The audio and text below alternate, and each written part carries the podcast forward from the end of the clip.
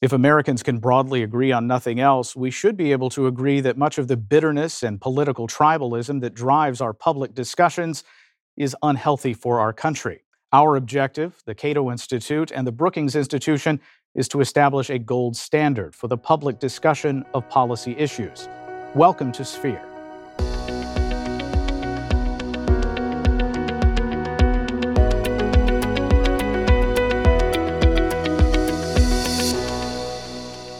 The big question here uh, for today is what is the proper role of government in college affordability? But before we get into the details of that, uh, I want to talk about what college not being attainable for many people uh, actually means. So, uh, to you, Michael, we'll, we'll start with you. What are some of the follow on effects that we see from young people not being able to afford to go to college to receive that kind of education? College affordability is a a, a very significant barrier for entry into um, into college and for higher education. Um, this is, of course, a, a much more of a constraint for low income and uh, students or uh, students from students of color, and so uh, now um, accessing college is less of a barrier. Um, you know, based on because of uh, um, access to federal aid, um, access to uh, institutional supports that are often um, need based. Uh, many students do have access to college, though uh, being able to actually persist and succeed in college is, is very different. So we, we do see pretty stark differences in college completion by race or by um, different classes, uh, by different socioeconomic classes. Okay. And to you, Neil, uh, related to that question, in terms of the economic impact of young people being able to go to college, do we have a clear idea of what that is? Yeah, well, I, I mean, I think the first thing we need to understand is I don't know that we have a big problem with people not able afford uh, not able to afford to go to college. So uh, we certainly make lots of money available so that people can afford to pay the price of college. I do uh, like Michael mentioned it's much more of a completion issue and a perception issue. So many people perceive that they can't pay for college, that it's unattainable, in part because a lot of our media stories start with sort of worst case scenario anecdotes of people with $80,000 in debt or $100,000 in debt. Usually those are people who went to grad school, but especially if you're lower income, you see sticker prices of colleges and you say, I can't afford that. And then the other problem is certainly one of completion, uh, where people go and they spend money on college, but they, in some cases, aren't prepared or able to complete that program. That's actually in many cases. And they end up with debt. So it wasn't an inability to access college; it was more one to complete it. Okay, that's fair. Is that do you uh, take? Is that a well taken point? The idea that uh, we in fact, the government already provides uh, a, a, great number of programs to get people into college, and that the, the bigger problem is completion. I, I would agree with that. I, I would say that uh, affordability is still a residual issue, but I would I would agree with uh, Neil's overall sentiment, which is uh, college success and completion is uh, by far a larger barrier at this point than actually getting access to uh, enrollment itself. Yeah, and, and, I agree that affordability is a problem. I mean, the sticker price and even what people pay is is very high. I just wanted to make clear that it's not that people typically don't have access to the money so they can pay those prices, but it is certainly true that those prices are high, and the height of those prices really caused a lot of people to think, well, maybe I can't afford this, even though it would be possible for them to pay what was or what were the nominal problems that have led us to this point where the the government, particularly the federal government, extends so much credit to uh, young people to access college? Yeah, my guess is when the federal government started to get involved in funding higher education, and in particular, we're talking about students now. So most of the federal money in higher ed, unlike K through 12, is directed at the students and sort of a voucher. Of course, there's lots of different formulations of that, but it was to have the students be able to choose colleges and it sort of it evolved. It wasn't i don't think that somebody sat down and said this is what the federal role would look like. So you can probably actually draw the beginning of what we have now to the gi bill which was lots of people coming back from world war ii which is wasn't the gi bill wasn't actually mainly about education. It was mainly we don't want all these people returning from the war flooding the labor market so we will enable them to go to college, which is a good thing. You know, people thought college would make you upwardly mobile, although most people had no college education in the 40s. There was only a very small percentage, I think it was around 7% or less, of Americans had a college degree. But with the GI Bill, they said, look, we're going to we're going to kind of reward you and keep you out of the labor market by sending you to college. So you have more people going to college. You then have the Korean War GI Bill. Um, and then, actually, interestingly, you also have then the war in Vietnam. There's more movement to college, in part to avoid the draft, or at least put off the draft as long as you can, which means you you sort of get this whole um, sort of snowballing effect of more people go to college, and increasingly the degree is important, and the federal government keeps its role of we will fund students so that they can go to school, but this also gets fed into prices. And a lot of this was with grants, but then more and more they moved to loans as grants became kind of difficult to keep putting out. The federal government, to some extent, says they make a profit. That's questionable depending on the accounting. But with loans, they say they make a profit. And so more and more we've seen this movement to loans, whatever the form is, but loans in particular, I think are bad. They've led this price increase, but it's because it, you know, you have more people to go to college. You need to give people more money so more people can go to college. Uh, I will just uh, pile on to Neil's response. Um, I, I, agree. It's uh, uh, the federal government offering uh, subsidies to students to pay for college is it doesn't appear to really be you know to be following some overarching model, but has just evolved over time as the needs have arisen. Um, particularly since the uh, the mid to late 80s, we've seen a real escalation of, of credit availability uh, for for students um, as they've gone to college, and we've also seen uh, rises in um, increases in tuition costs uh, as well. Now, um, there's Neil brings up a, a great point, which is uh, you know the credit availability is is part of what is driving these increases in college. There's also, on the other hand, um, there has been a slowing decline in um, state subsidies for institutions of higher education, um, and uh, many of these declines uh, did start back in the uh, 90s or so, and and have continued uh, through through through today, and they they were accelerated with the Great Depression, and so certainly some of the um, disinvestment from those uh, from those institutions in the same time that we're also seeing that we're also pushing a lot of kids into those institutions um, have uh, you know it's really created a a funding crisis. And so many many of these institutions are in a in a bit of a funding pinch yeah, two things I should say. So when I gave this evolution, I made it just sound like what I think is often the case, which is it, the more you people, more people you send to college, the more people need to go because you got to have a degree to be competitive in the labor force. But certainly, there are a lot of people who think the more people go to college, the more useful education there is in the country, and that's important to note. Now, I think that that there isn't nearly as much learning going on as people think, but that is clearly a driver. Lots of people thought the more people we have to go to college, the better it is for the labor force and, and you know, good intentions. Uh, I would also say a little bit about the state funding for institutions. It, act, it tends to go kind of like a roller coaster. So in bad economic times, you have this problem where states have less money to spend, but more people want to go to college to retool.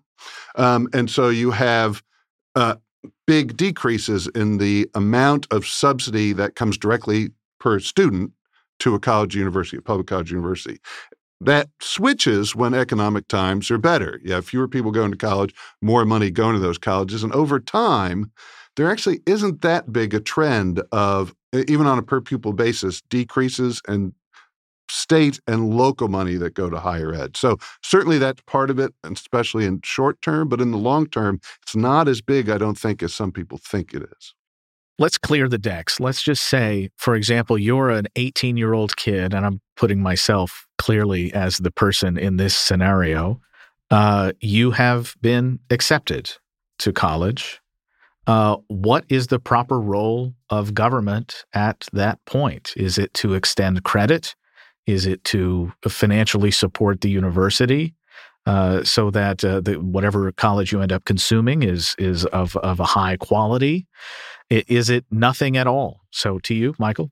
Um, let's talk about uh, what the value is of of even going to college. Uh, you you stated that you've been accepted to college, but uh, there's a, a question is whether you should even go and if that's worth it. Um, and so, to address that, I would say um, the evidence bears it out that uh, overwhelmingly uh, people who pers- who enroll in and um, gain a a uh, post secondary credential are by and large uh, better off in the labor market because of it, and so um, and that that uh, so they're more employable, they get higher wages. Um, there's all, all, sorts of uh, social benefits too. We can say things like um, um higher uh, participation, voter rates, voter rates, and participation in democracy processes, those kinds of things. Uh, also, lower uh, lower reliance on welfare, lower um, uh, lower incidents with uh, with law enforcement, those kinds of things. So. So we have a number of positive outcomes associated with getting a higher education, and um, and these and many of these studies um, are not just correlational studies, but these are actually causal studies. So we have strong evidence that that getting that education is part of what helps you to become uh, better off in those many ways. Now, to your question of whether what is the government's role in in provide in helping that student navigate that process, um, I, I, think that's a it's a really good question. Um, now, we have the government currently uh, provides uh, free free education for students up through 12th grade. Um, it's not entirely clear to me why why there needs to be necessarily a, a an arbitrary cutoff at 12th grade versus going into pursuing higher education. Um, and so um, and, and so I feel like whatever justification there is for supporting up until 12th grade is also seems to me a reasonable um, explanation to uh, to continue to support it. Um, in general, that that that uh, rationale lays in um, we want an educated populace to um, to be part of our democracy, right? Um, uh, the de- the strength of the democracy is in the people itself, and education is an investment in people. And so I, I would uh, I, I feel like that is probably the largest uh, impetus for investing in education? Uh, to you, Neil, uh, based on what Michael's just told us, college grads are better off in the labor market. There are social benefits to individuals with college degrees, uh, less reliance on uh, entitlement or social welfare programs, fewer interactions with police, uh, and then there is the sort of the larger uh, benefit to the public of an educated uh, populace. Those benefits seem overwhelmingly to accrue to the individual who's being educated. Yeah, well, so some of that's to the individual. Certainly, if you spend less time in the criminal justice system, the you know, society benefits as well because they're not housing you in a prison and things like that. Uh, but I do think that most of the benefit certainly accrues to the individual. So this is a very rough rule of thumb. It depends how you calculate it. But if you just look at the lifetime earnings of the average person who ends their education with a high school diploma versus the average earnings of somebody who ends their education with a bachelor's degree, that person with the bachelor's degree is going to earn 1 million more or 1.1 million more dollars over the lifetime than the person who doesn't get it. So, from a personal standpoint, there's a, setting aside where we are right now in the edu- higher ed system, but looking just at that, you'd say there's really no reason that the government should be involved in funding this because that person is going to make a big profit on average. And then somebody who would lend the money would also stand to make a big profit by doing that. So there's not clearly a government need to be involved, but we have to understand we're in a system right now where government is very heavily involved, where the price is almost certainly artificially inflated because of so much aid that comes from the government. So we can't take the system we are now and just right away, I think, go to the ideal. So, uh, to you, Michael, is there um, a problem with the decision making of an individual bereft of any government assistance to decide whether or not to go to college? Do you view college as being more or less affordable, all things considered, if there essentially were no government involvement? Even if there were no government involvement, the the evidence largely points to uh, getting a higher education is worth it. Um, in the in the large variety of circumstances. Of course, that's going to vary depending on labor market conditions. It's going to depend on the actual credential or degree that you're pursuing. But it's a relatively safe bet that uh, that going achieving higher education, completing uh, higher education, is going to deliver dividends over the long haul. Yes, that's right. So, uh, and, and, on a personal level, uh, you know, on uh, speaking as an individual level. Yeah, well, I was just going to say, in your scenario, which I don't remember entirely, you've been you. I think it was pretty simple too, so I should remember it. But somebody has been accepted to an institution of higher education. It does matter a lot what that institution is um, and what you're going to study. So again, this is sort of 35,000 foot level, it makes sense for an individual who's been accepted to go to college. Um, but there are many colleges and many things you could study that are not going to pay off the way the average is.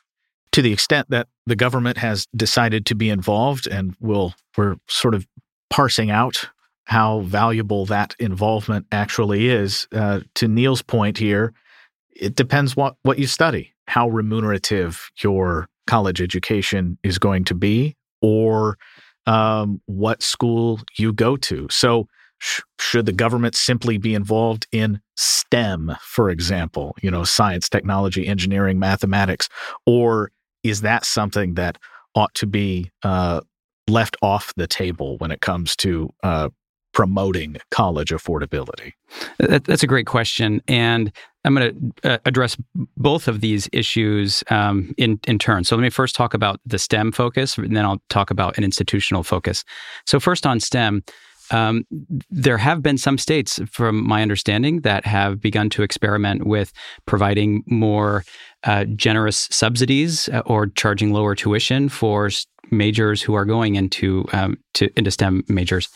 And while there are uh, pros and cons for those types of policies, um, I feel like there's uh, we certainly know that those policies pay off a lot better in the long run. They um, they pay better for the the students themselves. There's far more far higher employment rates. Um, it's not quite as clear whether uh, whether there is a clear social benefit uh, differentially across these different disciplines. And and many have argued that um, you know if we focus too much on STEM, then we are doing so at the detriment of um, of humanities, of writing, of critical thinking, of um, you know some beautiful things that we don't want to leave behind uh, with a with a focus on STEM. So I, I, will say that that's something people have talked about. It is it has gotten um, some traction, but I, I would say not a, a, ton. But now let me go to the institutional uh, question, and I feel like that is a much a much larger point of leverage that the federal government has really locked in on. Now, particularly uh, looking at for-profit uh, institutions of higher education. Um, so there is a lot of evidence that uh, for-profit uh, institutions are are in a very different space than your typical uh, public uh, colleges um, and also separate from your nonprofit uh, private colleges. And so, um, so let me just name a few of those uh, discrete differences.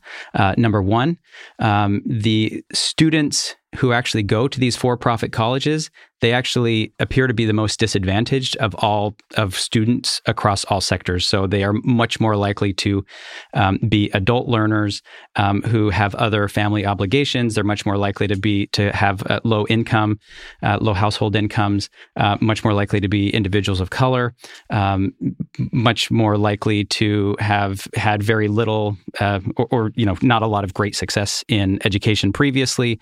So, um, so they they are generally a very at-risk student population, um, but yet at the same time, uh, for-profit institutions charge um, tuition rates that are reasonably comparable to uh, private, co- so private nonprofit universities. Without, however, um, for-profit universities don't offer the same level of of uh, of support or tuition reimbursement. Um, you know, uh, uh, in scholarships or those kinds of uh, supports to help um, students go through it. So what what this result, the net result of this, is that students uh, who students from for-profit colleges um, they leave with a disproportionately high level of student debt.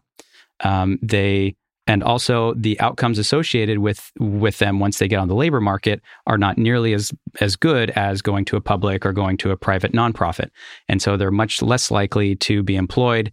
The wage bump that they get from getting their degree is um, in many cases uh, considerably smaller and and sometimes in, in some areas even negligible in comparison to what they would get uh, had they not had they not even entered the the college or the entered the for profit university in the first place. All right. To you, uh, Neil, the majors that are more remunerative uh, seem to be those that uh, young people ought to consider more, which is to say, if, if you're going to college not as a consumer of college, but you're going there to specifically to attain skills and really boost your income down the road. Uh, to the extent that states are experimenting with uh, providing more subsidy to those majors, that seems it seems odd to me that a state would state would want to more heavily subsidize the majors for which students would earn higher incomes anyway. Yeah, I mean, higher ed, like so many things, there are so many variables involved that policy usually only considers a few. So, um, I think it was in Florida several years ago. Uh, there was a debate about, well, what do we want to subsidize? And um, what the governor said was, well, we don't want to subsidize anthropology majors because we just don't need anthropology majors. They're nice. We don't need them. What our economy needs is people who are STEM majors.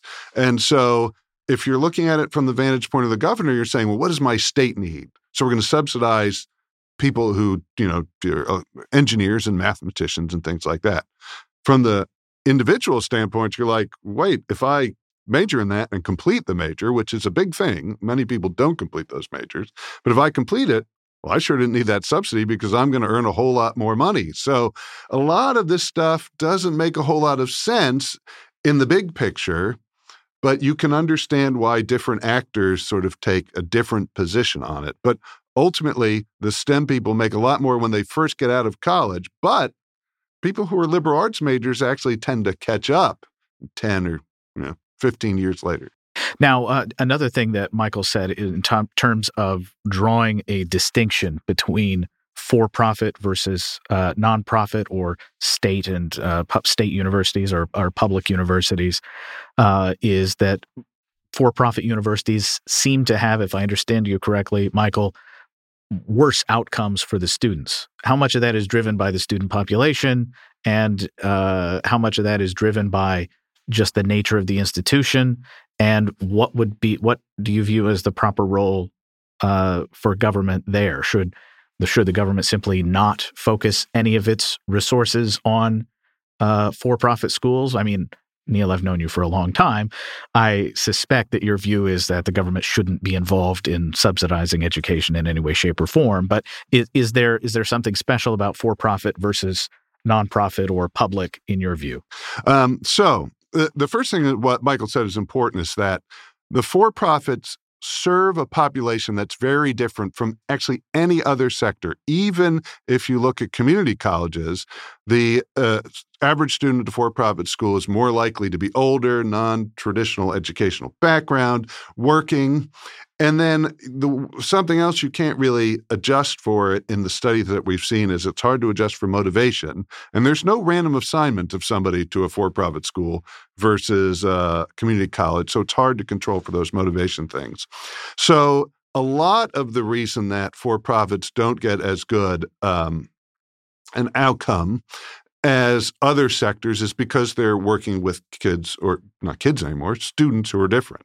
But there's also some evidence that actually there's a lot of evidence in higher ed that there's a fair amount of just prestige or assumption that goes with either getting a degree or where you get it from and there's not a whole lot of measurement of what can you actually do, what did you actually learn in college. It's more an employer sees, well, you got a degree from Harvard or you got a four-year degree, and they assume a lot of things about that. And a problem for for-profit schools is that Sometimes those names are not recognizable, or people, employers even think there's something a little odd that you went to a for profit school.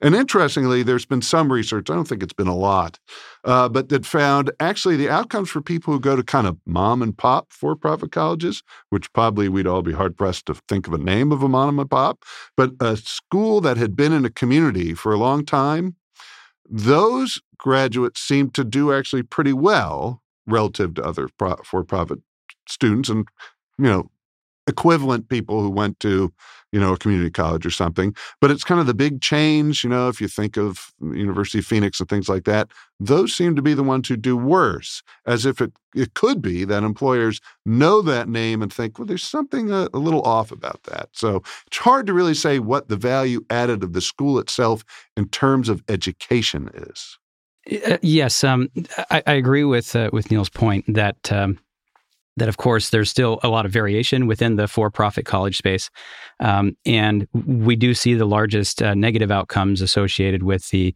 the larger chains, um, and also we we tend to see uh, many of those negative outcomes also coming through academic degrees rather than vocational degrees. Um, now that's not true across everything, but but that's sort of a general pattern we see. Um, one of the things I was uh, uh, that I think is worth underlining here is that I would I would argue that this is a a reason for uh, stricter accountability um, for the eligibility to get federal aid at a for, at a for profit college is because of these uh, lower outcomes that are associated with them. That's a lot of the um, a lot of the interest that was motivating the college scorecard that was introduced. When was it? Maybe in 2014 or so. Um, and so I feel like there is uh, a recognition that uh, for-profit colleges are quite different and are serving a very different population. And uh, because that population does does display all these ter- different characteristics and sort of are, are, more of an at-risk population that we really do need to um, put some mechanisms in place to try to ensure some level of quality that the students um, themselves are, aren't in the position to really demand, if you will. Yeah, and, and I think that I mean this is sort of the root question about a lot of this for-profit uh, regulation is yes, for-profits work with um, on average, a population that has the most obstacles of any of the other sectors, of all the sectors in higher ed. But there's been a, sort of a focus on for profit schools as uniquely bad and specially bad, where many of the proposals have been well, we're going to we're going to aim all our regulations at for profit colleges. Well, we actually know there are lots of programs and lots of not for profit schools that also get horrible outcomes. And so the for profit industry in higher ed, but lots of people, and I'll throw myself in there, who who sort of come to the defense to some extent of for-profit schools. Our concern is we're letting all those other schools off the hook. Uh, community colleges have very low graduation rates. Many pro Harvard had a program, and it was like theater arts or something, which had a terrible uh, uh, debt to earnings ratio. Um, and we let those go in a lot of these regulations. And so I think there's the question is do we do something? Should regulation be special for for profits or should it be the same across the board? And if that snags more for profit schools, then maybe that's okay.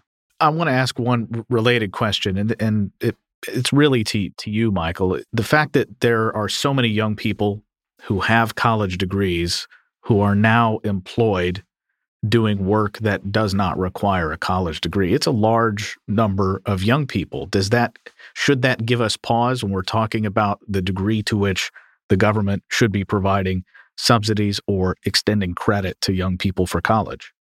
Uh, I'm, I'm not quite sure I follow the question. So that is there is there are so many people who have college degrees that, uh, as far as we can tell, are not delivering uh, benefits that we hope accrue to young people with college degrees. So, if, if I'm understanding the question correctly, um, it seems like you're hinting at a sheepskin effect. Is is really uh, what what the uh, the receipt of a college degree is doing is it's really just signaling that you're some type of person, and um, in the absence of a competitive market that that requires a college degree, could those people really have had the same level of skill and ambition uh, without the college degree, but yet still be as productive in the workforce? I think that's kind of where you're going with that question. And um, there has been a lot of, uh, of research into this. Um, well, I, I, wouldn't say it's entirely uh, definitive, but my understanding of of this of of this the research on this question is that there's certainly no questions about it. Uh, there is a sheepskin effect associated with getting with the you know higher levels of employment and the higher wages associated with getting a degree, uh, for sure. Um, now, but that's but the sheepskin effect um, is uh, certainly cannot explain all of it, and so there is there is still a a causal relationship um, that we do find with different associated with different levels of education. So, uh, for example, even even if you get some college but you don't get a degree, so uh, according to the sheepskin effect sort of hypothesis, if you will, um, then the people who uh, are just one course shy of getting their degree, for example, shouldn't actually get paid the benefits or get paid the wages of a of a college degree earner. And um, and you know, you're right, they're not. However, um, they're paid a lot more closer, a lot much more closely to a college degree holder than you know the the one who doesn't hold a degree at all and has not done any education at all. So, getting some college is compensated somewhere around there. Um, of course, you do have uh, higher windfalls whenever you do get the degree itself. Yeah, there's definitely a sheepskin effect. There's, I think, there's definitely some limit to that. So the people who are sort of the STEM majors. Uh, petroleum engineer for a long time, I think, was the top earning major out of college. Clearly, they're learning something in college that it would be very hard to learn uh, not in college. Um, somebody maybe who's an English major, and I was an English major, so this is uh, on me. It's not clear that my degree signifies that I learned a whole lot of things I could only learn in college that are hard skills that apply to a particular job. But there's also the problem of, and it's been a little while since I looked at the numbers, but about a third, I think it is, maybe a quarter, but about a third of people with a degree are in jobs that don't require that degree to do the job which suggests there's an oversupply of degrees. Although what we end up seeing is more and more jobs start to require a degree, more job advertisements, because that's one more thing an employer can ask for, even if it doesn't have much bearing on whether you can do the job. It's one more way you can screen. So none of these are simple. I think there is, like Michael said, there is a sheepskin effect. It's not the certainly the whole explanation for why some people earn what they do, um, but it, you know, it's also it's also an argument that a lot of work needs to be done with maybe K through 12 levels of other ways people can pursue the skills they need, maybe without going to college or something like that. The college degree, to the extent employers are asking for them, even for work that does not require a college degree, we've long understood that uh, the college degree is a is a signaling uh, item. But to what extent is the demand for a college degree among employers a a blunt screening mechanism in other ways. Well, to Neil's point, um, getting a college degree is not always required to do the work that um, that the job description at least may say it you know it, uh, say is needed for it.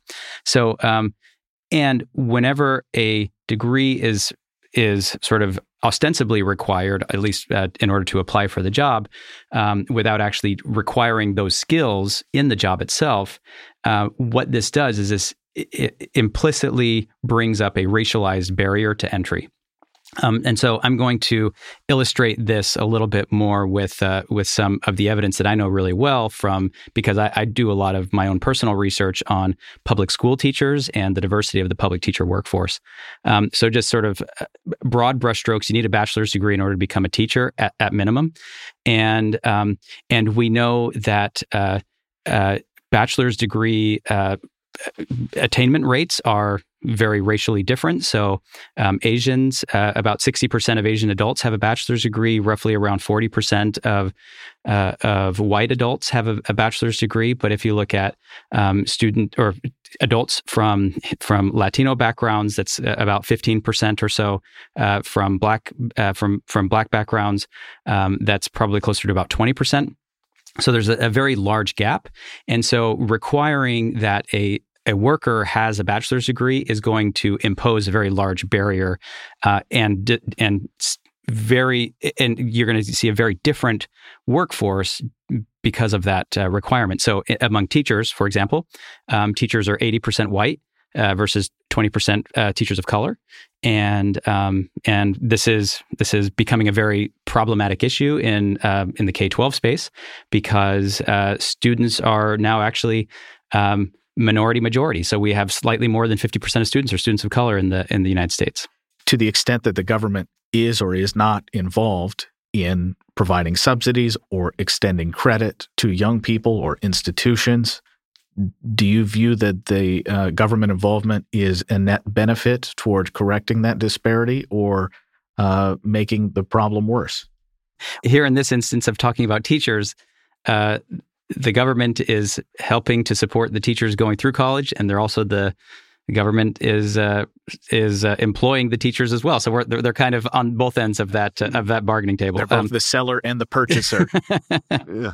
But it, in general, um, uh, the the point is that having that barrier is uh, having that barrier in place that you need to have a bachelor's degree is going to racialize your workforce, um, and and so providing greater access to college affordability is seen as a very uh, as as sort of the easiest route to help kids help students overcome that barrier right? So by by creating uh, greater access to um, helping students get through get get to and through their degree then um, they will then then this bar- this racialized barrier is no longer an issue now um, as we started off as we started this conversation at the top of it um, I, I, mentioned that affordability is one issue but it's not the only issue and uh, success is uh, um, is does not require affordability, you know, this affordability solution alone. Um, what I would argue is that uh, we still need other things to really help these students succeed, and and also I would argue that uh, at least in the public teacher workplace, um, we should do things to tweak uh, the skills needed to become a teacher and just sort of get clearer on what those are and when they're needed. Um, because I would argue by uh, lowering the entry point for becoming a teacher, we'd actually get a much more diverse teacher workforce. To you, Neil, the government is broadly involved in extending credit to young people, in subsidizing institutions, subsidizing students. What does that do to the price of a college degree? Yeah, well, so there's some dispute about this. Um, I I have one of the people who's of the belief, and I think there's a lot of research that shows it, that student aid has enabled colleges to raise their prices at rates much higher and faster than they would be absent the aid. And clearly, we see that the uh, percentage of people from the two upper income quartiles getting degrees since the 1960s has gone way up. From the lowest income quartile, it's barely budged at all. And so, what we can say, at least broadly, is there's a lot of evidence that, that the that all this help that the federal government's delivering has probably greatly inflated prices and that has probably deterred low income people the most from going to college. Um, and if there and there is a correlation between race and income, that means that that's also deterred um, people based on race from going to college. So I think that it's pretty clear that well intentioned programs have had really the opposite effect of what they want. And it's not just about race. I mean, really, the idea of government assistance is usually to help the people who don't have the funding themselves to go to college so that they can get a degree. And it seems that we're hurting those people. And so there are things I think we could do now to begin to alleviate that. Over time, federal aid has evolved from being somewhat well targeted to lower income people. Pell Grants used to be targeted well to lower income people.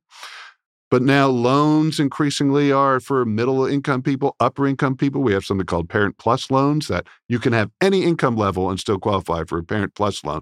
Grad Plus loans. We have uh, 529 plans, Coverdell plans, lots of tax credits that mainly accrue to upper income people. And I think that we could target a lot of those things and begin to remove those and at least get aid if we're going to have it better focused on the people it's supposed to be on rather than giving everybody whatever we can, resulting in higher prices. I agree with with Neil's point, um, which is that uh, uh, access to this greater credit and um, that has really helped to spur the rise in tuitions. And I think one of the um, unfortunate unfortunate uh, um, outcomes has been that uh, tuitions, at least the sticker price of tuitions, um, particularly at uh, at like private institutions uh, in particular, um, they they are not at all. They're becoming less and less reflective of what the actual uh, out of pocket costs that many of their students face. Um, and so it's just becoming more and more accepted that uh, you know you you have a sticker price and you have to apply to the school in order to really understand what your price is going to be. Um, and but what that does is that is that by sort of disassociating the sticker price from the actual price that you need to pay, um, it really makes the uh, you know the shopping between schools and choosing between schools a lot more challenging for the the consumer. And so if the consumer is to operate if part of one of the consumer's functions is to sort of select this, the best school they can and to um, you know to consider uh, consider costs as part of their you know their their decision matrix in trying to uh, decide where to pursue their education, then um, then if we remove the ability to really select on cost in a very uh, transparent way, then um, then I think it's uh, it becomes very hard to to control the costs of the institutions themselves. And I, th- I think this is this has begun to really play out, particularly in this, works to the advantage of of both you know the the private uh, nonprofits and for profits who who have sort of really used this uh, this sticker price versus uh, actual price to their you know to their um, benefit. Yeah, I think we've also seen it in like flagship state schools, yeah. especially if you're aiming for rankings. There's a very strong tendency to say, well, we're going to game how we give out our own institutional aid, which of course is all ultimately goes to the same school. So they can look at aid you can bring from the government say, well, now we're going to take our institutional aid. If government's giving aid even to lower income people, we won't give them institutional aid. We'll give that to higher income people with higher test scores so that we can raise our SAT, so we can rise in the rankings. And the really kind of scary part about this is if you want that federal aid, and almost every college takes it, and lots of people need it, every college gets your form, your FAFSA, when you apply for that, and the college sees all of your income information so they can price discriminate really efficiently. And you, as the consumer, don't have that ability with the schools just to broadly, you guys would agree then that uh, the government's large involvement in uh, allocating credit and uh, extending subsidies to young people has, at the very least, caused a lot of confusion or uh, obscured a lot of what otherwise might be fairly transparent pricing in higher education? Um, I, I, don't know if it would otherwise be entirely transparent um, because uh, because getting a college education it's uh, you know it takes a long time. Um, it's it, it, there's uh, you know because you have to do it over multiple periods of time. There's a different there's an unclear outcome associated with it. I don't know if I'm going to get that much of a different outcome by going to college A versus college B. I don't know if I'm going to get that much of a different outcome by going in this major versus Y major. Um, and so, so I think there's it is very um, it's it's a really difficult decision process for a typical college student to make. Um, but yes, it is made even less uh, even less transparent and more obscured because of because of the access to federal aid. Um, I, I, certainly agree with that point. Now, now, one of the things that Neil did say that I do want to push back on a little bit is Neil was stating that uh, um, all of this credit hasn't necessarily uh, helped the students at the bottom. And I, I would say that uh, I feel like there's a lot of evidence that does show that um, many students from lower uh, from disadvantaged backgrounds, they are they are able to access higher education in much higher levels now than they have been in decades past. And so I think I think we are. It, it's very clear that they are much better off now. Um, however, uh, there is still an issue of sort of the the matching to different types of institutions that they go to. So as we you know we mentioned that for profits are serving a, a very disadvantaged uh, population, and the argument there is that many of these students would actually be far better off by going into a, the public sector rather than the for profit sector. Um, oftentimes, um, and also. Um, uh, also, it, it, it access is not the only thing. And so I think as we as we've talked about it several times now, um, affordability does help uh, help with access. But um, many of the most disadvantaged students need more than just access help. They also need uh, supports while they're in school itself to to help them get through college. Let me throw out one last big question. Uh, we've talked a lot about uh, subsidies and credit to to young people. The uh, student debt is at uh, historic highs uh, in the United States. That appears to have caused a lot of young people and people into their 30s to delay things like homeownership, to delay things like becoming parents. And uh, some candidates for president, as we record this, the, the numbers of presidential candidates are dwindling by the day. Um, but a lot of them have said, look, these are these are real consequences of uh, a high level of student debt. And so we need to worry about that. Is that putting the emphasis in the wrong place?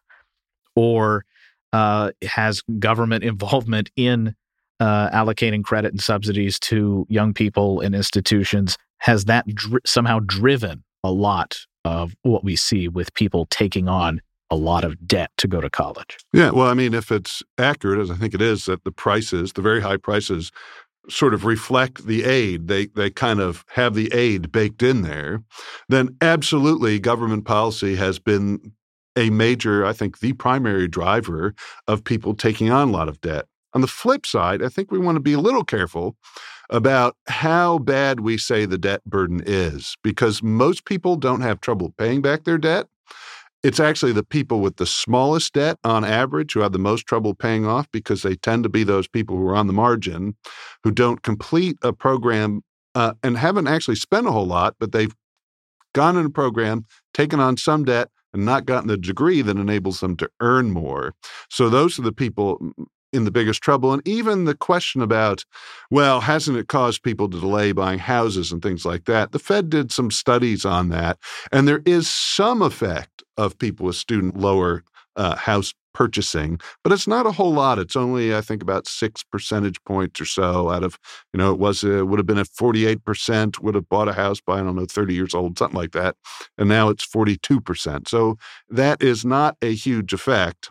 Um, and we also need to understand when people talk about loan forgiveness, the federal government has already budgeted to use all the money they thought they were going to get from people paying back their loans to spend on other things. So if we forgive those loans, that's a massive hole in a government federal budget that's already full of massive holes that someone's going to have to pay for. Um, well, I, I, I would agree that uh, that getting all this debt for our young millennials, for example, um, that it does. Uh, it does uh, shape their life decisions, and perhaps it, it is part of it, it may be a contributing factor to. Um, uh, to, for example, delaying uh, marriage and family and uh, decisions. Um, it also in purchasing a house and those kinds of things. And I, th- I think there is, as Neil suggests, there is some evidence that that does support that that it's there. Um, now, um, so so I do I do feel like there is an issue that we do need to worry about. Um, but I, I, would um, I want to uh, underline Neil's point, which is the the debt crisis that that is talked about and gets a lot of fanfare. I would say that it is much more localized than globalized. Um, I feel like the um, that uh, many of the uh, many of the responses to it on the Democratic side um, have been um, have been focused on you know a large sweeping solution uh, for a problem that I, I, would argue is one that really needs much more of a scalpel type of approach.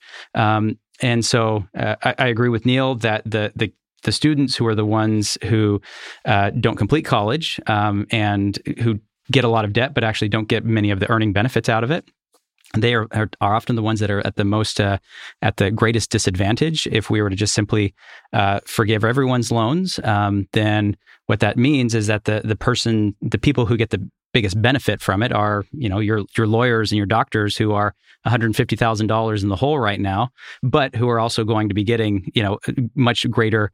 Um, much greater incomes over the t- over time and are, are, actually able to pay off those loans. Um, and so I would I would say that uh, my personal preference is a, is that we should be doing something about um, about helping uh, college affordability, about making it accessible. Um, I, I'm also in favor of uh, making some of these benefits you know, f- for loan forgiveness uh, conditional on going into the public sector or doing something that's obviously uh, in the public's interest. Um, so you know, I, am gonna uh, go back to uh, being becoming a teacher because I feel like that's a, a very noble aim. Um, and also, uh, seven percent of our of the workforce is uh, our, our, teachers, or at least seven percent of the college educated workforce are teachers. And so this is a a major part, and we and we need teachers, right? Um, we need we need teachers to help uh, educate our kids as they come up. And um, I would argue that we should be doing more to uh, to promote uh, people to go into specific industries and you sort of use this to our advantage rather than just providing a blanket uh, a blanket benefit where everyone gets a you know gets their loan forgiven. The task of Sphere is to establish a gold standard for the public discussion of policy issues. Thank you for joining us for this episode. Talk to you again next time.